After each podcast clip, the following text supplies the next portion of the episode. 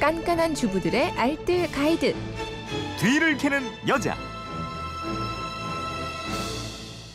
알토란 같은 생활 정보가 있습니다. 뒤를 캐는 여자 오늘도 곽지연 리포터와 함께합니다. 어서 오세요. 네, 안녕하세요. 예쁜 손편지가 하나 도착해 있어요. 네. 경남 양산 사시는 이미영님이 보내신 건데 안녕하세요. 애청자입니다. 죽순이 나오는 달입니다. 에, 다른 나무들은 조금씩 조금씩 1년 또는 수십 년을 자라는데 대나무는 죽순에서 한 번에 쭉 자라잖아요. 키가 자란 다음에는 어디가 자라는 걸까요? 또 죽순의 다양한 요리와 장기간 두고 먹을 수 있는 방법, 아린 맛을 없애는 방법도 알려주세요. 이러셨어요. 대나무의 어리고 연한 싹, 죽순. 네. 가장 빨리 자라는 식물이잖아요. 우후죽순이라는 말도 있고요. 그렇습니다. 죽순은 대나무의 땅속 줄기에 생기는 눈에서 자라는데요. 전체 눈수에서 9% 정도가 죽순으로 발생을 하고요. 하루 평균 60에서 100cm 정도가 성장한다고 하거든요. 성장이 시작돼서 끝날 때까지 기간은 한 평균 한 달 정도가 되고요. 특히 하루 중에는 오후 2시경에 가장 빨리 자란대요. 네. 완전 성장을 하고 나서는 그 뒤로는 성장이 끝나버려서 변화가 없 다고 하거든요. 성장이 끝나면 이제 꽃을 피울 차례인데요. 꽃에 관해서는 좀 여러 가지 설이 많이 있어요. 그 중에서 주기설, 그러니까 음. 일정 주기로 개화된다고 하는데요. 그 기간이 뭐 3년, 4년, 20에서 50, 25년, 30년, 60년, 120년 이렇게 잡고 있고요. 네.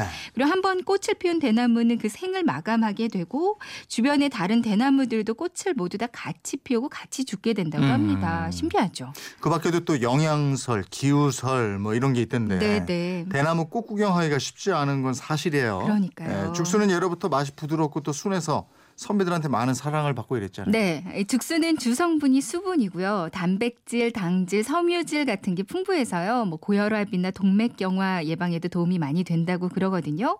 구입하실 때는 껍질에 솜털이 좀 많고요. 끝부분은 노란빛이 돌고 전체적으로 통통한 모양이 좋습니다. 네. 껍질에 광택이 있고요. 이렇게 들었을 때 좀 묵직한 게 좋고요. 아린맛 제거하는 방법도 물어보셨죠? 그 방법이요. 쌀뜨물을 이용하는 거예요. 아. 그러니까 죽순 삶을 때 쌀뜨물에 많이 삶 거든요. 이렇게 하면 쌀겨 안에 들어있던 효소가 죽순을 부드럽게 해주기도 하고요. 네. 또 쌀뜨물에 들어있는 전분 성분이 나쁜 성분을 흡착해서 제거시켜줍니다. 음. 뿐만 아니라 전분, 그러니까 입자가요. 그 표면을 둘러싸줘서 산화를 방지해주기도 하고요. 그래서 죽순을 삶으실 때는 꼭 쌀뜨물을 삶는 게 좋습니다. 음. 이게 겉껍질 벗기는 게 어렵다면서요? 네. 어떻게 벗겨요? 먼저 껍질에 원뿔형 한 3분의 1 정도 지점을 사선으로 칼집을 한번 넣어주세요. 그리고 나서 이제 냄비에다가 쌀뜨물을 붓고요. 여기에 1시간 정도 푹 삶아, 삶아줍니다. 네. 불을 끄고 이대로 그냥 식히면 되고요. 음. 완전히 식었으면 칼집 부분을 벌려주세요. 그럼 하얀 죽순 살이 나오거든요. 이 껍질을 먼저 벗겨서 삶아도 되는데 이렇게 껍질째 삶으면 더 하얗고 부드럽게 삶아집니다. 뿐만 아니라 그 안쪽 껍질 성분이 살균 작용도 해줘서 네. 더 연한 죽순의 맛을 볼 수 있게 되기도 하고요. 까- 껍질 까기도 아주 쉬워지거든요. 음. 이렇게 삶은 다음에 식힌 다음에 이제 병에 물과 함께 담아서 보관하시면 되는데요. 3, 4일 정도에 한 번씩 물을 갈아주면서 냉장고 안에다가 보관을 하면 한 석 달 정도는 맛있게 드실 아, 수 있습니다. 예, 예. 요리법 몇 가지만 좀 알려주세요. 네. 먼저 죽순 죽이에요.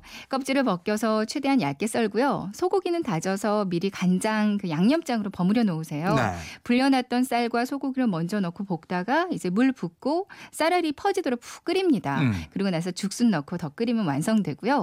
죽순 장아찌, 그러니까 죽순을 썰어서 유리병에 담고요. 멸치 육수에 간장이랑 식초랑 설탕을 동량으로 넣고요. 한번 끓여서 식혀주세요. 네. 그리고 죽순이 잠길 정도로 유리병에 부어서 한 달 정도 익힌 후에 드시면 되겠습니다. 음. 이제 냄비에다가 식용유 두르고요. 해산물 넣고 죽순 넣고 이렇게 볶다가 새송이 버섯 조금 넣고요. 양파 넣고 피망 넣고 마늘 넣고 간장으로 양념하고요. 마지막으로 참기름을 이렇게 쫙 둘러주면 네. 아주 맛있는 해물 죽순 볶음이 되겠어요. 예, 이 죽순 요리는 좀 고급 요리 쪽이에요. 그죠? 먹고 싶네요. 예. 자, 지금까지 뒤를 캐는 여자 곽지연 리포터였습니다. 고맙습니다. 네, 고맙습니다.